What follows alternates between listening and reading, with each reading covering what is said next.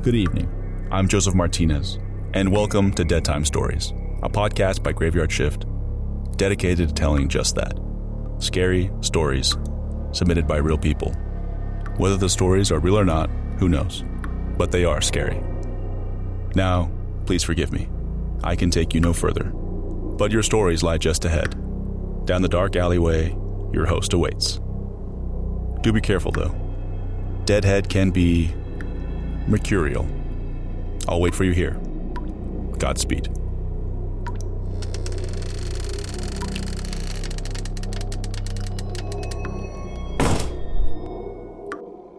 As you write your life story, you're far from finished. Are you looking to close the book on your job? Maybe turn a page in your career? Be continued at the Georgetown University School of Continuing Studies. Our professional master's degrees and certificates are designed to meet you where you are and take you where you want to go. At Georgetown SCS, the learning never stops, and neither do you. Write your next chapter. Be continued at scs.georgetown.edu slash podcast. Have you heard you can listen to your favorite gripping investigations ad free? Good news! With Amazon Music, you have access to the largest catalog of ad free top podcasts included with your Prime membership. To start listening, download the Amazon Music app for free or go to amazon.com slash ad free true crime. That's amazon.com slash ad free true crime to catch up on the latest episodes without the ads.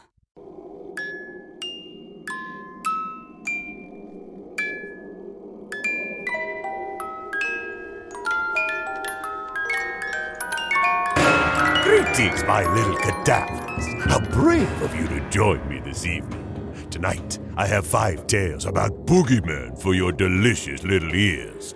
First up, Terence shares a local legend by the name of Three Fingered Jed. I'm happy I could be somewhere and I could tell my story and have someone believe me. It was 1960s, Brookline, New Hampshire.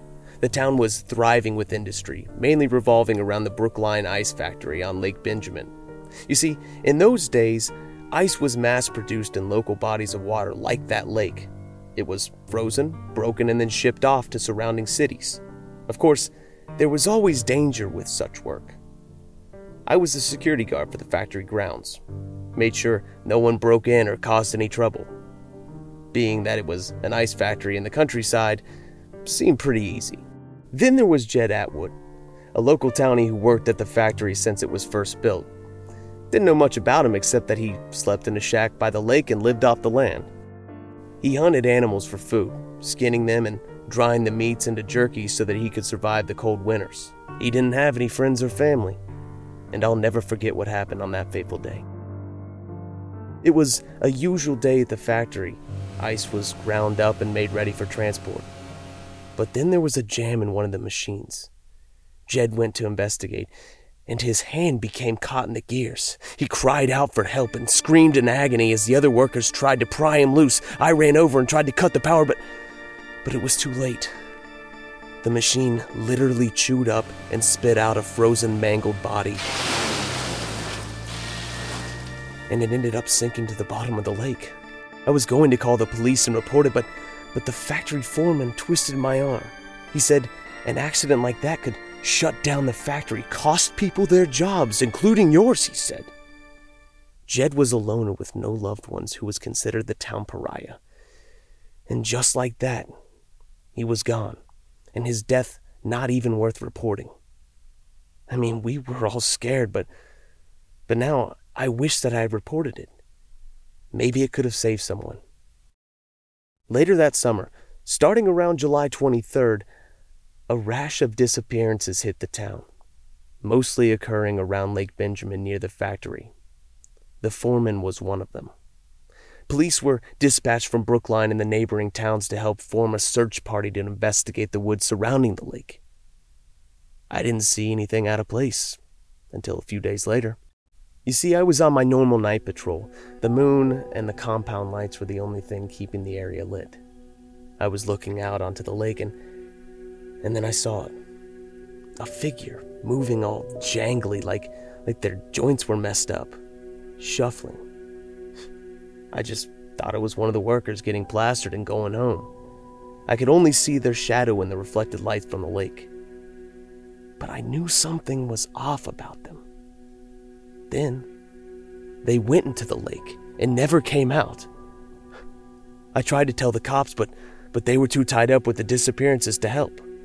When they finally investigated Jed's old shack, they solved the mystery. Wall to wall dead bodies, human corpses flayed, mangled, and mutilated. The grisly scene shocked the community and made the cops vomit in horror. The workers, the townspeople, and the factory foreman in a state of absolute carnage. Butchered like wild game. You see, the bodies were missing parts and, and hung from the ceiling like Jed's hunts, meats dried and jerked like animals. When the truth finally came out, the search party assumed that Jed had survived the accident and just gone crazy, attacking those he had blamed for his pain and suffering. We formed a posse and we stalked the lake until, on one fateful evening, we saw a familiar figure trying to break into the factory grounds. We assumed for more victims, it was Jed. Only, the accident didn't merely disfigure him, he was clearly dead. I mean, his body was coming apart with various different limbs and pieces of human flesh stitched on. We were all too shocked to react. I mean, he hissed at us like a serpent, his body animated and still covered in ice and sleet. He moved with twitches like, like he hadn't completely thawed. Finally, I, I shot at him, and, and the bullets just sliced through his body, and, and he simply turned around and walked back into the lake. Brookline Ice eventually closed not long after that. No one took the reports of a corpse stealing body parts seriously from us. Of course, I lost my job and frankly was ready to move on to greener pastures. Not long after that, the grounds were acquired by a summer camp. I tried to warn them about Jed, but, but they wouldn't listen. The tales of a walking frozen corpse still persist. The tale saying that Jed rises on the hottest nights of the summer from his frozen tomb to attack victims and steal their limbs to keep his desiccated corpse together. Thus leading to the campfire story of Three Finger Jed.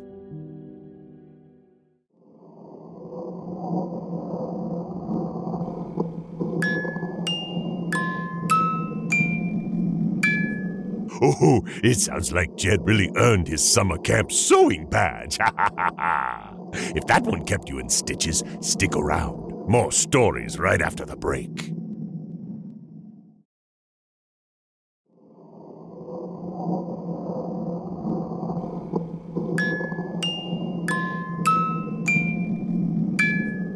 Ready for more lethal laughter?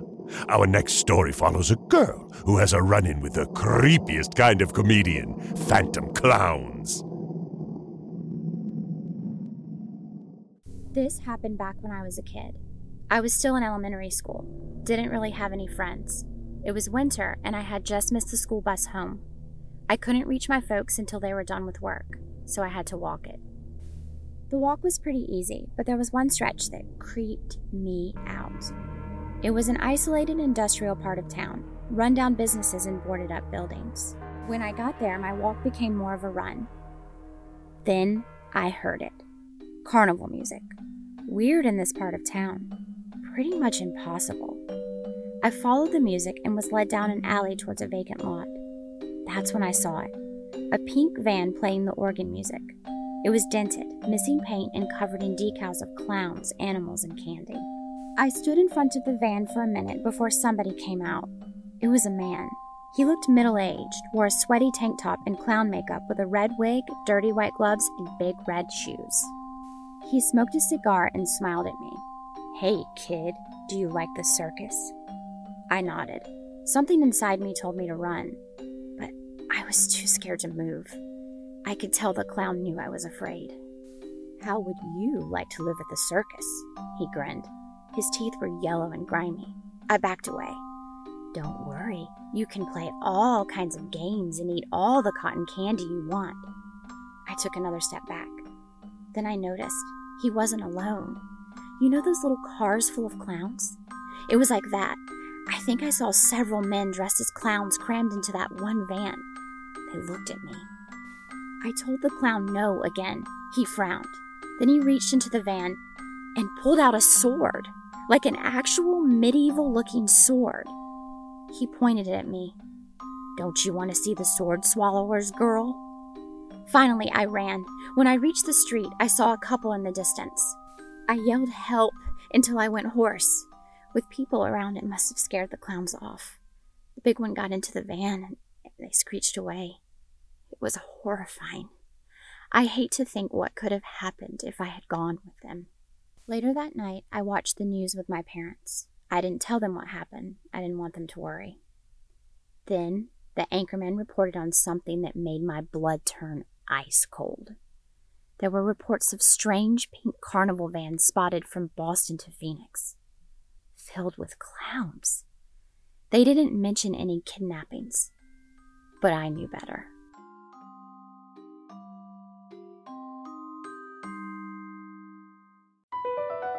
BP added more than $70 billion to the U.S. economy in 2022.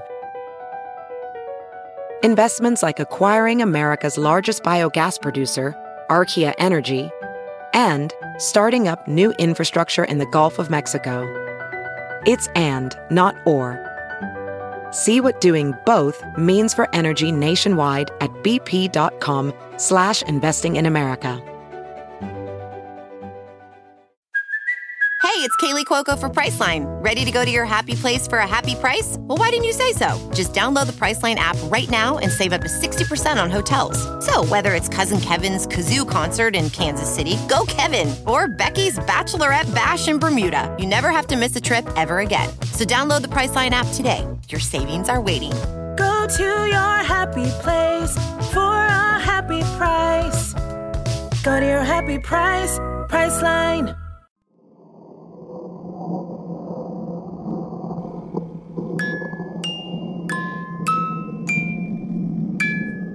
Yikes! Nothing funny about those bozos. Let's see what other tales I can dig up after this break.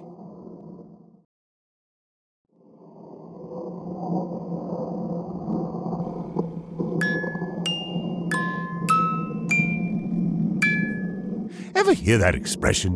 Don't look a gift horse in the mouth. I wonder if that applies to televisions left at your doorstep.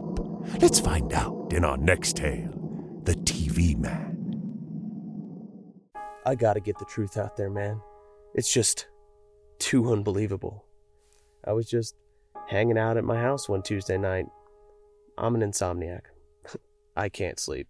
I was on the couch going through my second plate of nachos and watching Robot Monster when I heard something outside.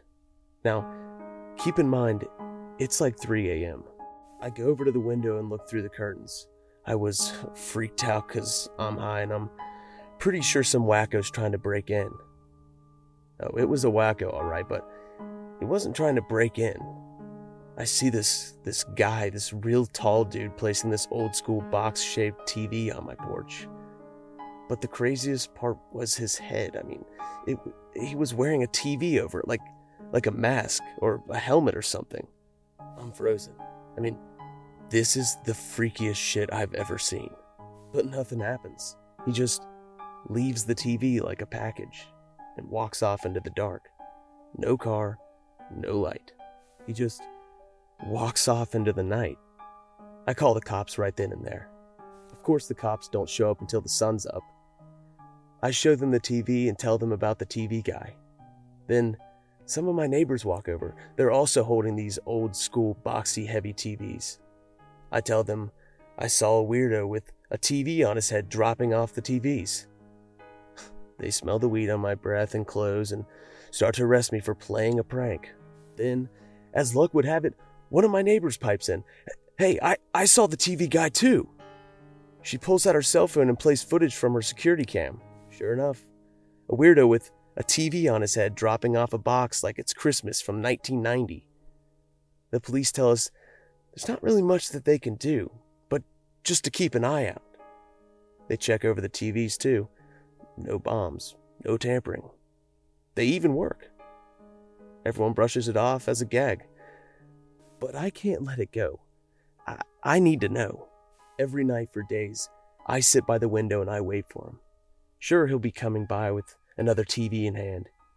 It takes a week, but sure enough, he returns, holding one of those old analog TVs with the wood paneling. But this time, his helmet's different, and the TV on his shoulders is larger and rectangular. But he doesn't wobble. I mean, dude is built like a tank. But all the same, he drops the TV off and wanders away. That's when I take my chance. I track him with nothing more than a flashlight on my cell phone. I I need to know. Who is this guy? Where is he coming from? He walks through the woods for what seems like an eternity. We reach this old school junkyard, piles of TVs nearly as high as the trees, along with all sorts of crap. He just stands there looking at screens, like he's contemplating something. Suddenly, he takes his head off. It, it's not a mask. I mean, the TV is his head. All these wires and cords spill out of his neck, and he places his former TV on the ground. And then he picks up this smaller TV and plops it on. I gasp. I mean, his TV face flashes at me. He doesn't chase, he doesn't attack, he just looks at me and waves. I run as fast as my legs will carry me. I go home and I just stare at the TV he left me. Why is he doing this? Why, why give us TVs if they're his head or, or brains or whatever? I decide to just go for it. I hook the TV up in my living room. It works fine. I get some static, of course, and it only gets local channels, but it's a TV all the same. So I watch it for a while. Then later that night, the screen becomes just pure static. But it's oddly soothing. For the first time in a while, I begin to fall asleep. I mean, as my eyes droop, I notice that the screen is changing. I mean, it's between the static, there's this cycloptic black and white eye just staring at me. I know this isn't right and I need to turn it off, so, so I stumble forward and I shove the TV over, smashing it. I catch my breath and now I'm wide awake. I think that eye was hypnotizing me. I sleep even less now, afraid that the TV man will return. I don't know what he wants, though. Not really. But I see the light of his screen outside my window now and again. But I will never answer the call of the TV man.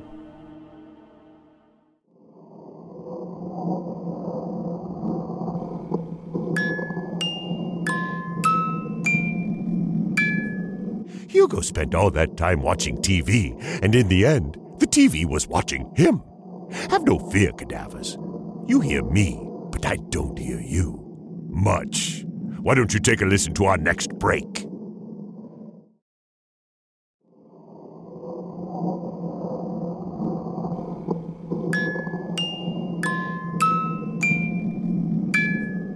Who's up for camping in the woods? Our next boogeyman would be happy to take you out. Careful when you meet him, though. He has one memorable handshake. Here's the tale of Axe Hand Sam. I answered all the detectives' questions, but because the truth got me nowhere, I had to tell their version of the story. This is what really happened to us. It was summer. My boyfriend Mark thought it would be a great time to go camping out in the countryside with our friend Edna and her boyfriend Gil. A couple's trip, you know. Mark said he knew a trail around the old Red Mill lumberyard. Mark set up the tents and even started a campfire. And Gil were just along for the ride, really. Later that night, Mark decided to tell us a ghost story, a local one, one I'd never heard before. Mark's great uncle actually used to own the Red Mill Lumber Yard. The greatest lumberjack at the time was a man named Sam Dupree, a mountain of a man who was nearly seven feet tall, with a huge red beard that he braided like a pirate. With just his muscles and an axe, he could chop down a fully grown oak in minutes. Then one day, Sam tried to chop down a redwood single handedly. He swung and swung, but he may have met his match. His axe became stuck in it, and while trying to remove the axe, the tree fell on him, crushing his arm. The wound soon became infected, forcing doctors to amputate at the wrist. Despite losing his livelihood, Sam stayed determined. He sought out a witch who lived in the woods. For blood and gold, she helped him accomplish his wish of being the mightiest lumberjack who ever lived. They say with her dark magic, she fused his prize axe onto the stump of his missing right hand. Sam went back to work with his new hand and chopped down trees faster and harder than ever before. But not long after, he went berserk, splitting his fellow lumberjacks into pieces. The cops showed up and had to shoot him a hundred times to put him down. They say they buried him in an unmarked grave behind the lumberyard as no cemetery would take him. To this day, you can still hear him chopping in the woods and the screams of his victims. We all have a good laugh. Mark says it was just something his family told him to scare him. They haven't done anything with the plot of land in years. He figured it would be a great time to prove them wrong and have a fun outing. Roasting hot dogs over the fire, sitting under the stars, and being together. I thought he was right. We settled in not long after that.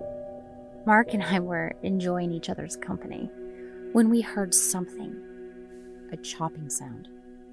Mark looked out of the tent and pointed his flashlight. We saw nothing. Did you guys hear that? Mark asked Edna and Gil. They didn't respond. Something was up. He stepped out. I stayed right behind him. He was just about to unzip their tent when the tent exploded in a flurry. In seconds, it was a shredded mess, and a huge, pale man emerged. Dirty overalls, chalky skin, that braided beard, and an axe where his right hand should be. It was real. Axe Hand Sam was real. At his feet were the bodies of Edna and Gil, looking like they had gone through a meat grinder. Mark and I bolted, barefoot through the forest. I could hear that monster's footsteps echo. He was getting closer. I was so afraid. I was ready to have a panic attack. Then, whack! I hit the ground when my foot caught a branch. I was on my stomach. I could hear that horrible blade shift the air as he raised it. Then, with a hideous wet noise, the axe was buried into Mark's back. He had jumped in front of the blade. He saved my life. Run! Those were his last words. I kept running, the sound of his bones being chopped behind me. I ran for what seemed like an eternity. I didn't know where I was going. I couldn't see him, but I could feel the blade swing at me. Strands of my hair cut off, so close. I knew I couldn't run forever. As I heard the blade raise, I ducked at the last moment. His axe jammed into the bark of a mighty redwood. The tree groaned and tottered, now nearly split in two by the blow. As the monster struggled to free his axe, I went behind the tree and pushed with all my might. Sam grunted just before the tree fell on top of him. I didn't stick around to check the body. I just ran until I could see cars on the highway. I told the police my story, but they didn't believe me. They just thought it was some axe carrying lunatic, not Axe Hand Sam himself. But I'm still afraid. The story said once he sees you, he won't stop chopping until you're dead. CarMax is putting peace of mind back in car shopping by putting you in the driver's seat to find a ride that's right for you. Because at CarMax, we believe you shouldn't just settle for a car, you should love your car. That's why every car we sell is CarMax certified quality so you can be sure with upfront pricing that's the same for every customer. So don't settle. Find love at first drive and start shopping now at CarMax.com. CarMax, the way car buying should be. Whoa, sweet man cave. Thanks. Serious upgrade. How'd you pay for all this? I got a home equity line of credit from Figure. I was approved in five minutes and had funding in five days. Wow, that fast and easy? Yep, the application is 100% online, plus no out of pocket costs. Just fast access to the cash you need. How do I get started? Go to figure.com and get that serious upgrade. Figure Lending LLC, DBA Figure, Equal Opportunity Lender, NMLS 1717824. Terms and conditions apply. Visit figure.com for more information. For licensing information, go to www.nmlsconsumeraccess.org.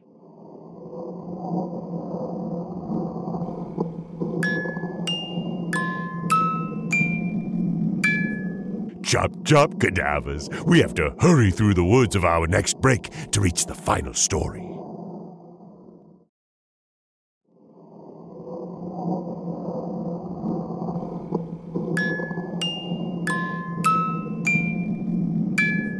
From the forest to the sea, our next tale is from a fisherman who has a chance meeting with the Lady of the Water.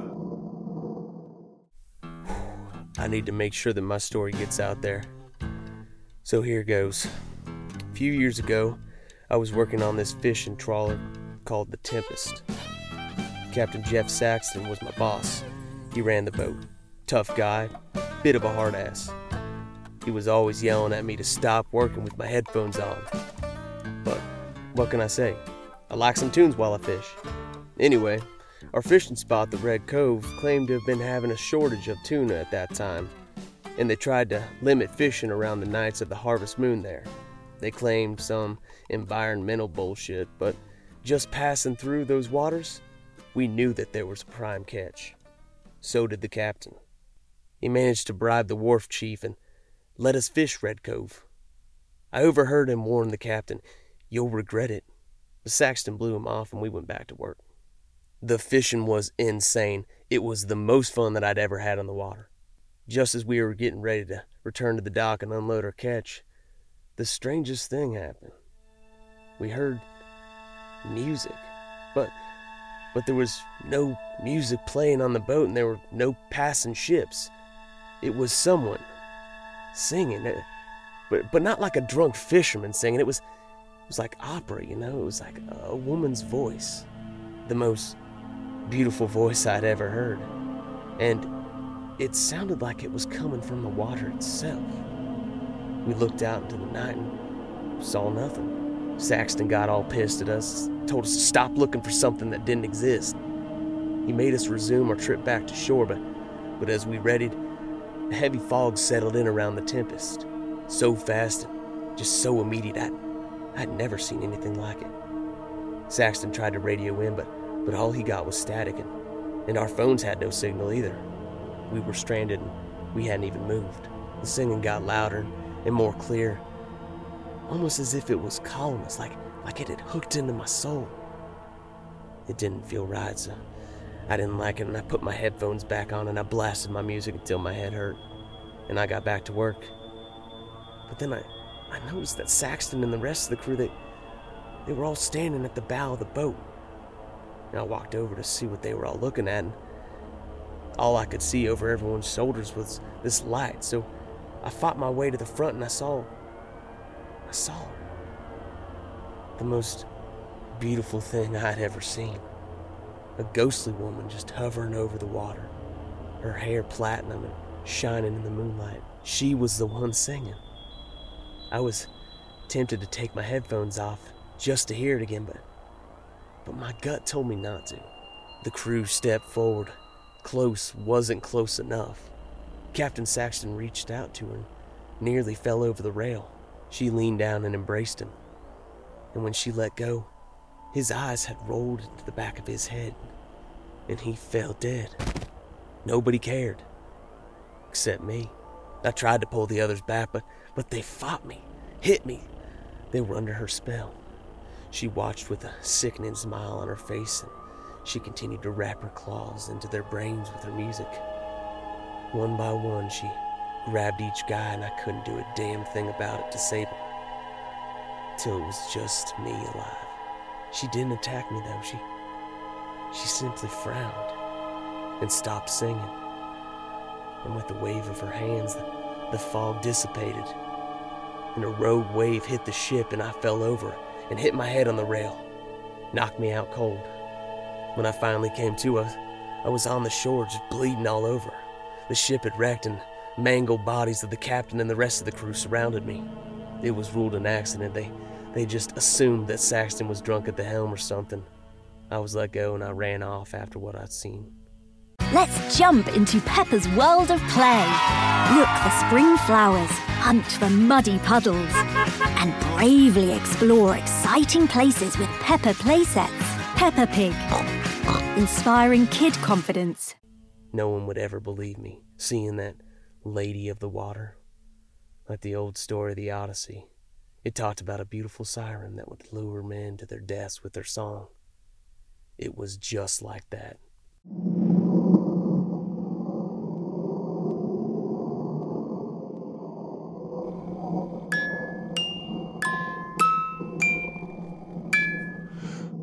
Kills me to say it, but it's time for you cadavers to sleep with the fishes. I hope you enjoyed our five stories about boogeymen And do come visit me again soon. We have many more short, scary stories to share. Sweet dreams, my little cadavers.